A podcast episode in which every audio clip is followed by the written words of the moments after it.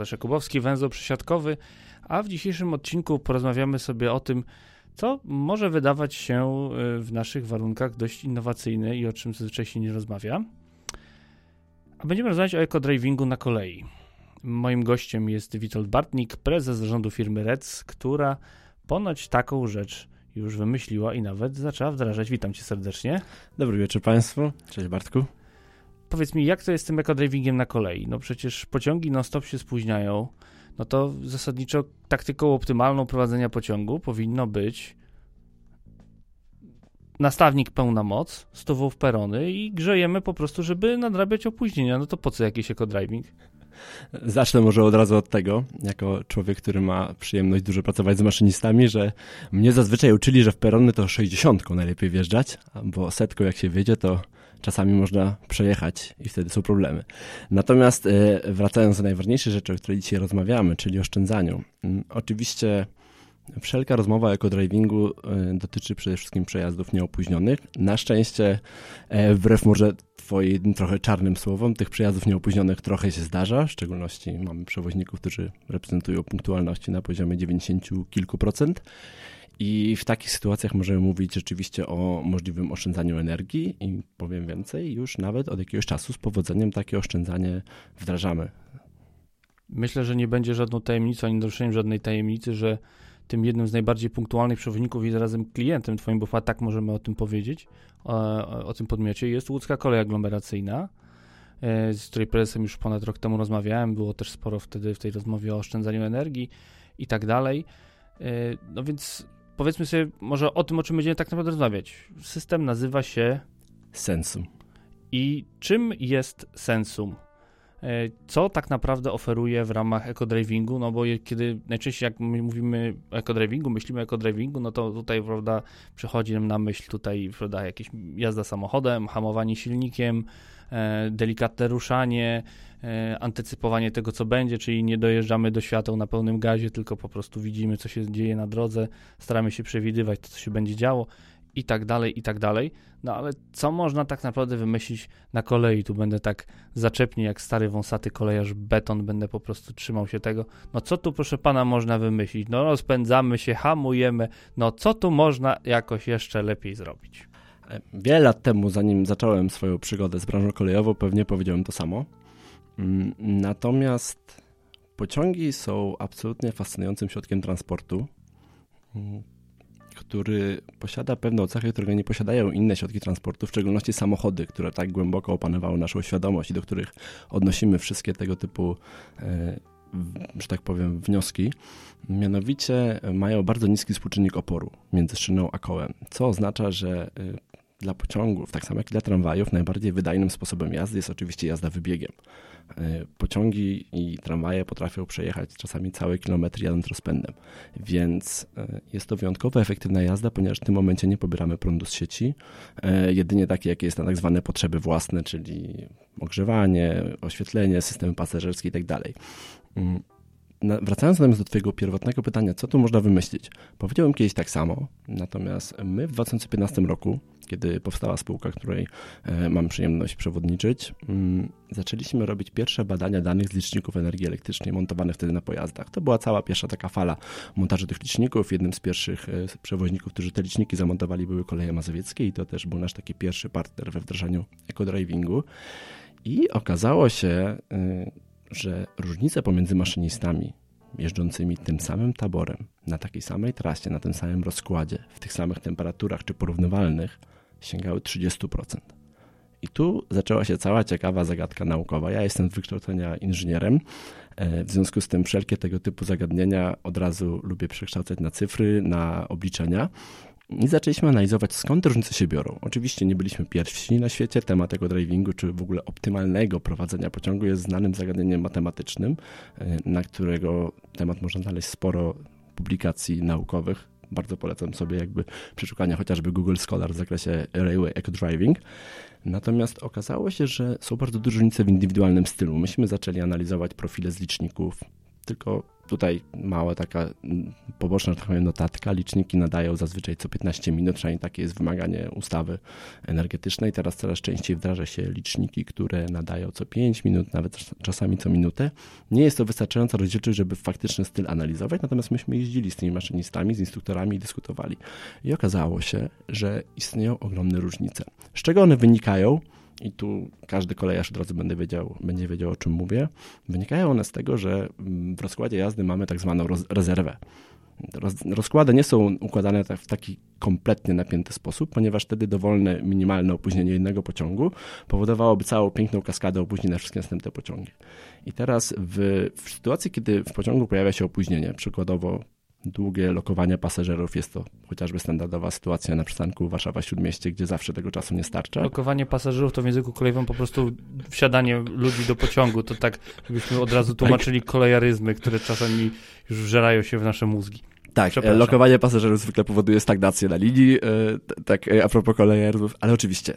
Mm, natomiast jeżeli e, przejazd nie jest w żaden sposób opóźniony, ta rezerwa pozostaje, to oznacza, że de facto zamiast dwóch minut, powiedzmy, które w rozkładzie jest przewidziane na przejechanie danego przystanku, maszynista ma przykładowo 2,5 minuty albo 3 minuty. Te, te, rezerwy bardzo się od siebie różnią, zależą od sposobu układania rozkładu przez PLK, więc y, nie są też za bardzo, nie ma na nie za bardzo wpływu przewoźnik kolejowy.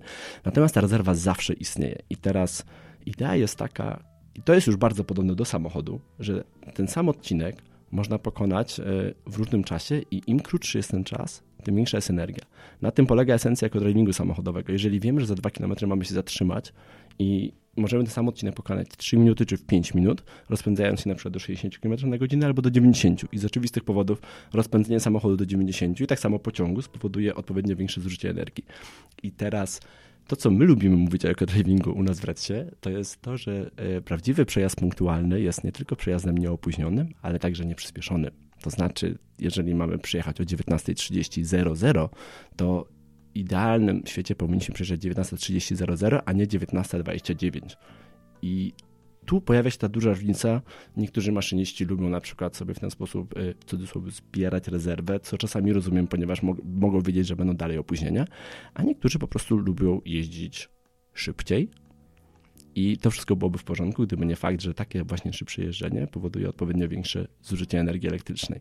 I dodam tu jeszcze na koniec pewien fakt, że o ile 5 lat temu to większe zużycie energii elektrycznej nie budziło jeszcze na rynku kolejowym takiego zamieszania, o tyle, jak zresztą można się też dowiedzieć z innych odcinków e, Twojego podcastu, wiadomo, że kwestia ceny tej energii zaczęła być bardzo trudnym tematem, w szczególności dla spółek kolejowych w ostatnim roku, dwóch. I wtedy tych oszczędności, w szczególności przewoźnicy zaczęli mocniej szukać. To już mamy kilka wątków tak naprawdę, bo ta energia to już się przewija wiele razy. Faktycznie energia drożeje, jest, jest ten problem. Natomiast tu poruszyłeś bardzo ciekawy wątek, czyli właśnie przejeżdżania przed czasem. Kto jechał po linii, która aktualnie przechodzi jakiś remont, no to pewnie parę razy się spóźnił. Ale też parę razy miał sytuację, gdzie po prostu notorycznie co stację przyjeżdżamy i odstajemy do rozkładu jazdy 3, 5, 7, a w skrajnych przypadkach zdarzyło mi się chyba nawet 20 minut.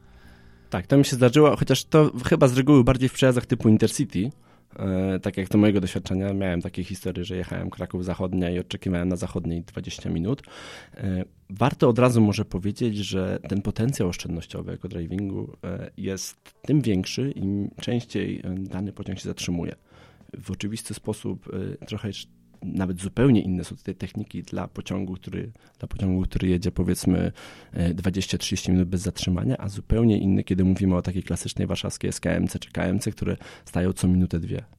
I wtedy celem tej naszej pracy jest e, nauczenie maszynistów, e, wsparcie ich za pomocą systemu, tak aby wykorzystywali efektywnie dostępną rezerwę rozkładową i przyjeżdżali na przystanki możliwie punktualnie, a nie, tak jak to powiedziałeś, odczekiwali spróbujmy najpierw od ogółu, czyli jak powinno się prowadzić pociąg. Ja wiem, że dla większości naszych słuchaczy to jest raczej typowo miłośnicza zagwozdka, ale no właśnie, jak należy prowadzić pociąg, żeby jak najmniej energii zużywać?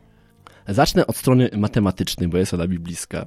Matematycznie rzecz biorąc, tak naprawdę, aby było maksymalnie efektywnie, należałoby maksymalnie szybko przyspieszać, jak najszybciej osiągać optymalną prędkość dla danego e, odcinka w rozkładzie jazdy, to można łatwo wyliczyć, powiedzmy jest to, nie wiem, 57 na godzinę e, na danej linii i e, jechać wybiegiem możliwie długo, po czym wykonywać maksymalne możliwe hamowanie. Ale rzeczywisty świat nie jest taki prosty. To jest też coś, czego się nauczyliśmy pracując przez ostatnie 8 lat z maszynistami. E, przyspieszanie maksymalne często może nie być możliwe z powodów chociażby warunków e, napięcia sieci. Nie zawsze, nie we wszystkich miejscach w Warszawie, gdzie nagle kilkadziesiąt pociągów jednocześnie próbuje pobierać maksymalny prąd sieci, będziemy mieli na to gotowość. E, nie zawsze też maksymalne hamowanie jest najlepszym wariantem w sytuacji, kiedy możemy mieć, nie wiem, śliską szynę czy coś w tym stylu. Dlatego też generalnie rekomendujemy przyspieszanie możliwie szybkie, ale w miarę zgodne ze sztuką i przyjmujemy trochę niższe te współczynniki niż maksymalne. I chodzi o maksymalizację jazdy wybiegiem. Im więcej maszynista przyjeżdża wybiegiem, tym lepszym jest, tym, tym bardziej efektywnie pokonuje swoją trasę. Okej, okay, ale teraz musimy przechodzić do szczegółu i teraz powiemy, no, no, no, panie Bartnik, ale co ja mam robić? Jak ja mam tu jechać wybiegiem? Jak jadę sobie na przykład z takiego Goleszowa do Wisły? Przecież tam jest cały czas pod górę. I co teraz, proszę pana? Bo to, że napięcie w sieci to już wiemy, bezpieczniki szybkie nam wy wywala, e, hamowanie, wiadomo, szyna śliska, stówą w peronę nie wiedziemy. No to teraz, gdzie jest miejsce na to, żeby wprowadzić ten element niebaśniowy, ale ten element e, elektroniczny, ten element cyfrowy, ten element, no właśnie, czy tu możemy mówić o sztucznej inteligencji, czy po prostu o wykorzystaniu danych do tego, żeby za każdym razem ten przejazd był możliwie powtarzalny? Uważam, że ta granica jest e, bardzo płynna pomiędzy e, tak zwaną big data a sztuczną inteligencją. Ja uważam, że my jesteśmy już y, po tej stronie y, praktycznie sztucznej inteligencji. Natomiast wracając do Twojego pierwotnego pytania, zacznę od, tego, od tej nieszczęsnej Wisły, mm, ponieważ akurat mamy też przyjemność współpracować z kolejami śląskimi. E, oczywiście pod górę jazda wybiegiem kończy się szybką utratą rozpędu i e, w, w, ekstremalnym przypadku doprowadziłaby nas do e, ujemnej prędkości, co nie jest naszym celem. Natomiast jeżeli chodzi o system, polega to na tym, że system na podstawie wszystkich danych, które w danej chwili posiada, a jest wyposażony w GPS, jest wyposażony w połączenie cały czas z naszym systemem centralnym, e, posiada informacje o profilu linii pionowym, poziomym itd. Tak i przede wszystkim charakterystyce trakcyjnej danego pojazdu, bo te pojazdy też, jak wiemy, są bardzo różne. I na tej podstawie wylicza, jaka jest ta optymalna prędkość, do której maszynista powinien się rozpędzić. Dlaczego? Dlatego, że Znamy maszynistów efektywnych, którzy potrafią e, bardzo dobrze jeździć na odcinkach, które znają, ale ponieważ y, to nie jest taka wielka powtarzalność, jak się okazuje, maszyniści nie jeżdżą cały czas codziennie tego samego kawałka linii, to bardzo przydatne dla nich jest narzędzie, które pokazuje Szanowny panie maszynisto, e, następny przystanek to Warszawa Ochota. Żeby do niego dojechać optymalnie, powinien się rozpędzić do 57 na godzinę. I od razu powiem, że nie, nie wyświetlamy 57 na godzinę w naszym systemie z oczywistych powodów. Zaokrąglamy to do jakichś sensownych wartości 55, 60, 65. Natomiast to pozwala mu zobaczyć, że przy osiągnięciu takiej prędkości system wyliczył, że on dojedzie idealnie, idealnie o czasie.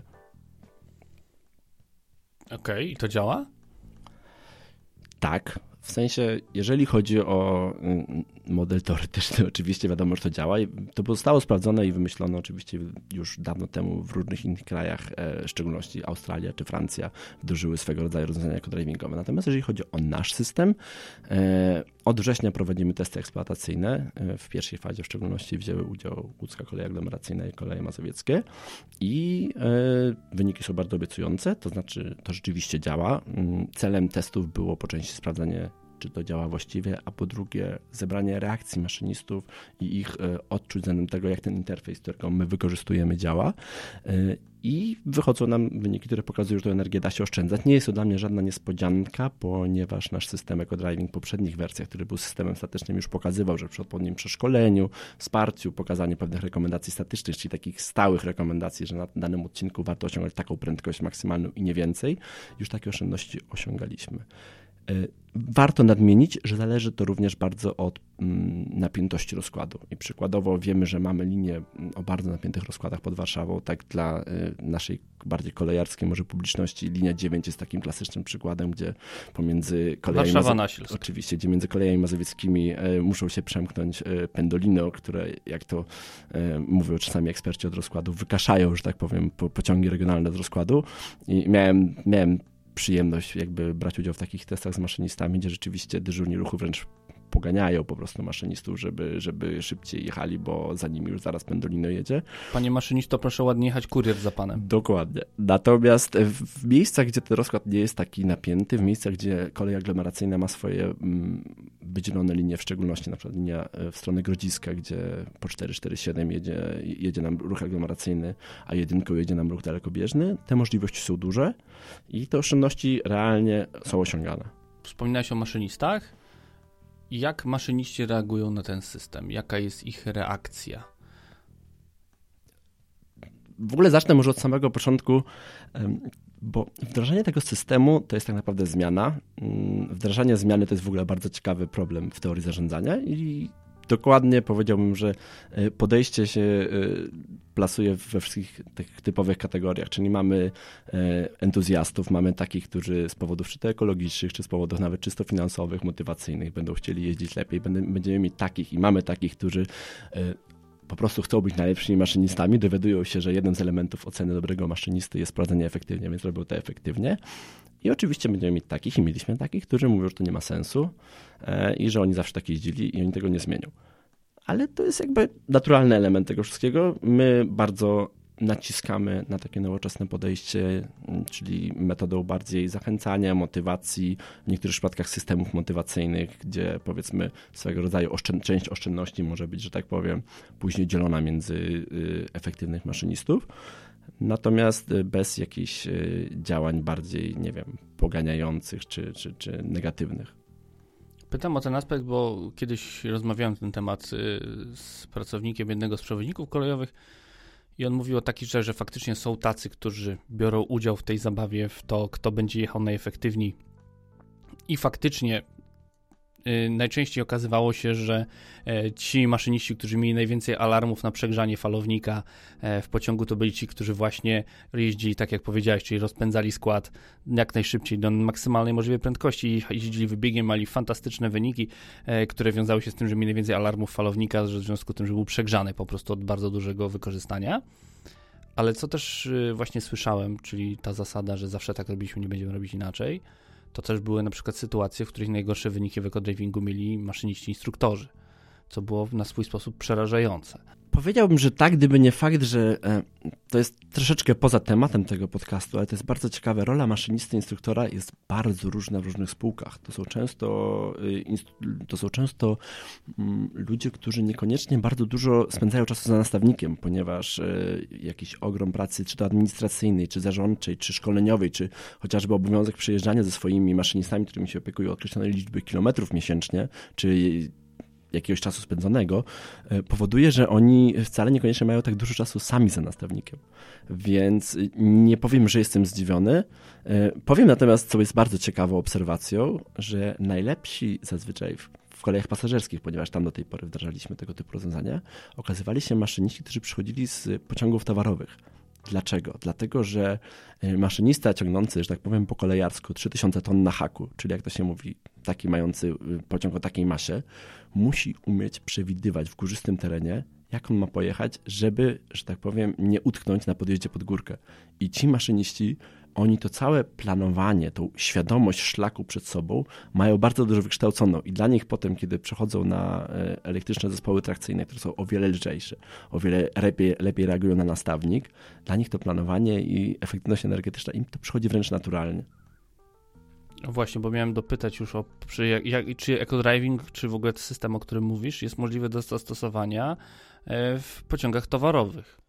Co do zasady tak. Natomiast yy, i ty, i ja, i nasi słuchacze na pewno wiemy, że pociągi towarowe w Polsce funkcjonują w rzeczywistości troszeczkę pozarozkładowej. To znaczy, one jadą wtedy, kiedy jest miejsce na szlaku, co często jest zazwyczaj w nocy, więc yy, to troszeczkę jest tak, że bardzo niewiele mm, pociągów towarowych w Polsce jedzie, że tak powiem, realnie według tego rozkładu, który, według którego powinny jechać, mm, co prowadzi oczywiście do trudności, bo jeżeli już maszynista dostanie to miejsce na szlaku, to jego obowiązkiem jest jechać, e, że tak powiem, jak najszybciej, wykorzystać tą przepustowość, zanim znowu zostanie e, puszczony na boczny tor na kolejnej stacji. Natomiast my dostrzegamy też pewną wartość w innych cechach tego systemu. To znaczy, ten system oprócz tego, że wyświetla rekomendacje, jak jechać, on też ma taki cały obszar stworzony zresztą we współpracy z maszynistami, gdzie na tym ekranie tabletu im się wyświetla szlak przed nimi. Oni wiedzą, jakie są profile przed nimi i docelowo, jeżeli byśmy mieli ten system na wystarczającej liczbie pojazdów,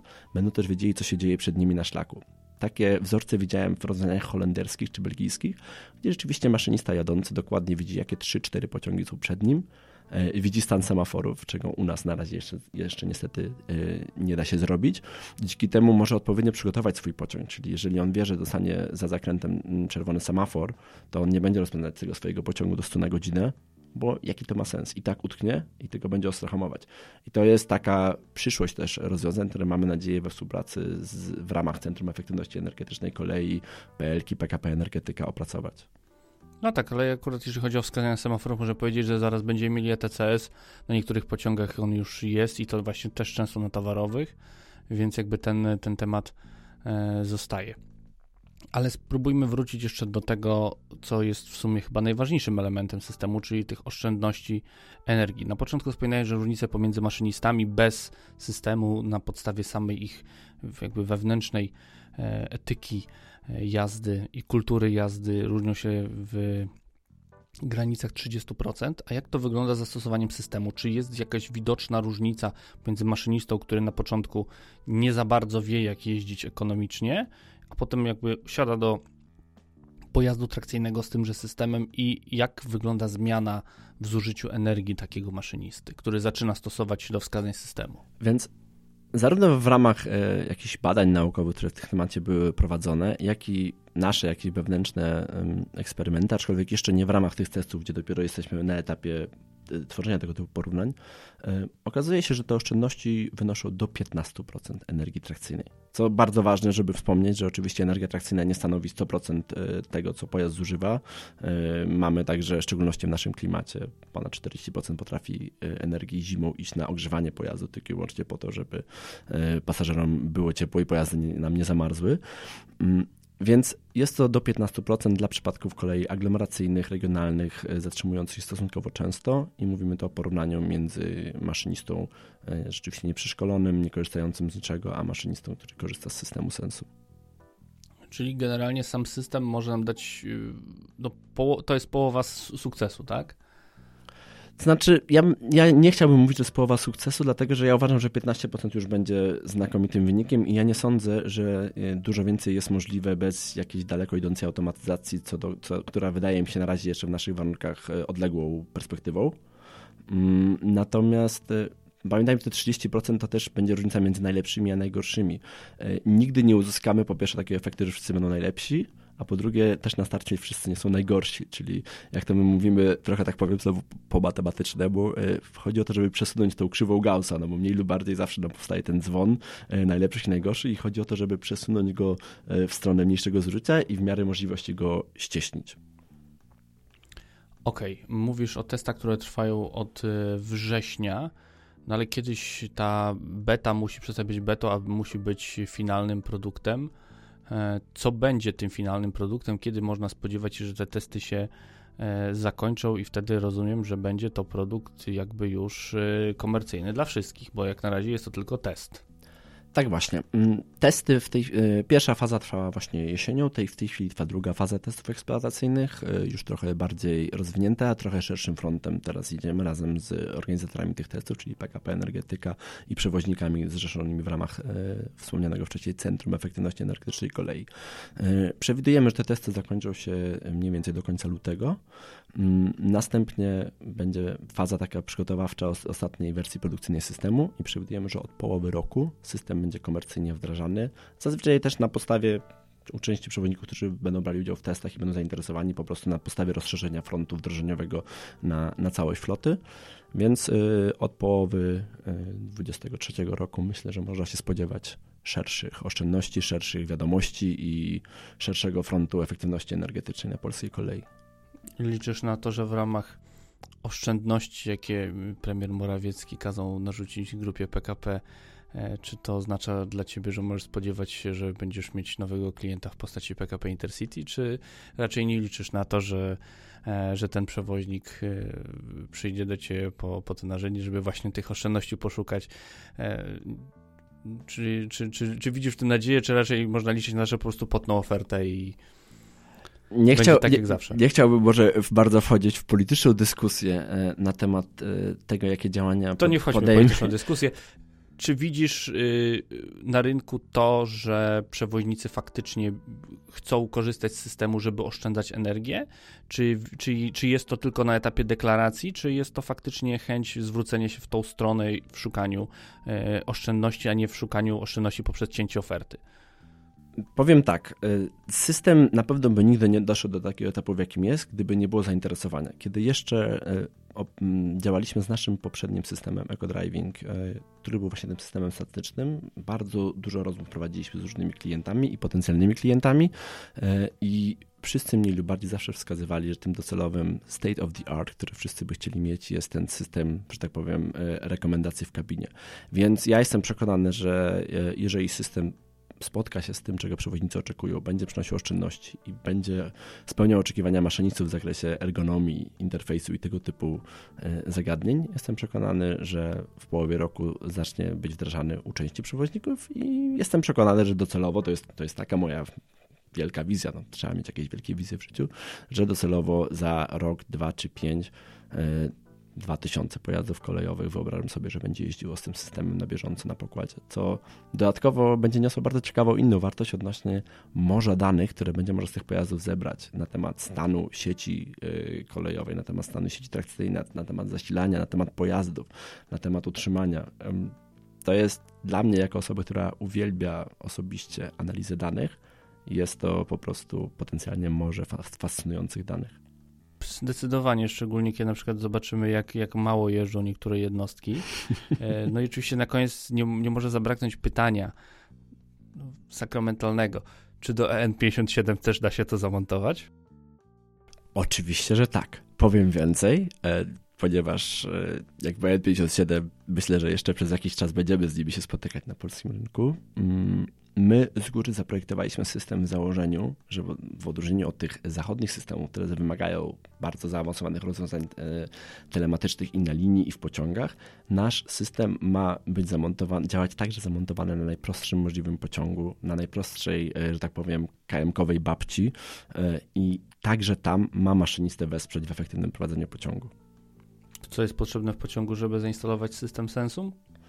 Zasadniczo rzecz biorąc, y, potrzebujemy, żeby była kabina i maszynista i e, takie są wymagania z naszej strony minimalne. A tak mówiąc rzeczywiście tak dużo bardziej serio, mm, warto, żeby pociąg był wyposażony w licznik energii elektrycznej z powodów chociażby porównawczych. E, całe szczęście już większość floty, większość floty pasażerskiej w takie jest wyposażona. E, docelowo oczywiście rozwiązania typu zewnętrzna antena GPS zwiększają dokładność systemu i pomagają, ale w ramach testów okazało się ku naszemu pozytywnemu zaskoczeniu, że nawet tablet po prostu wyposażony w GPS w odpowiednim miejscu zamontowany w kabinie y, potrafił bardzo precyzyjnie podawać odległość od y, przyjazdu do tego stopnia, że mieliśmy sygnały od maszynistów testujących system Sensum, że przy jeździe we mgle system pomagał im zdeterminować, kiedy powinni rozpocząć hamowanie przed zatrzymaniem. Dobrze, więc y, nie był to materiał sponsorowany, ale jeżeli ktoś jest zainteresowany, y, jeżeli słucha nasz jakiś przewoźnik kolejowy, to już wie, gdzie przyjść po system do ekodrivingu.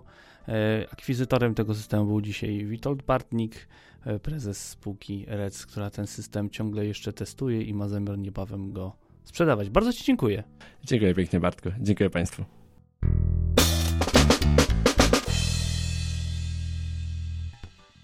A tradycyjnie na koniec podziękowania dla patronów podcasta, w szczególności tych, którzy korzystają z biletów okresowych. A są to Paweł Szczur, Tomasz Tarasiuk, Andrzej Kaszpir Kaźmirowski, Monika Stankiewicz, Petr Jancewicz, Jerzy Mackiewicz, Jakub Kucharczuk, Michał Cichosz, Łukasz Filipczak, Jurek Gozdek, Piotr Chwalski, Grzegorz Amankenik, Jakub Burdziński, Paulina Matysiak, MP, Jakub Kundzik, Rafał Pierzcha, Piotr Gramacki, Hubert Peliński, Piotr Kresiński, Adam Zając, KMZ, Jacek Piotr Cegiełka, Mariusz Herhold, Daniel Kar, Paweł Jaworski, Marcin Moskal, Magdalena Jachemczyk, Piotr Kamiński, Patryk N., Jakub Klimkiewicz, Maciej Iwanowski i Jakub Nowotarski. Jeżeli chcecie dołączyć do tego grona, serdecznie zapraszam Was na patronite.pl przesiadkowy. Na dziś to wszystko. Do usłyszenia.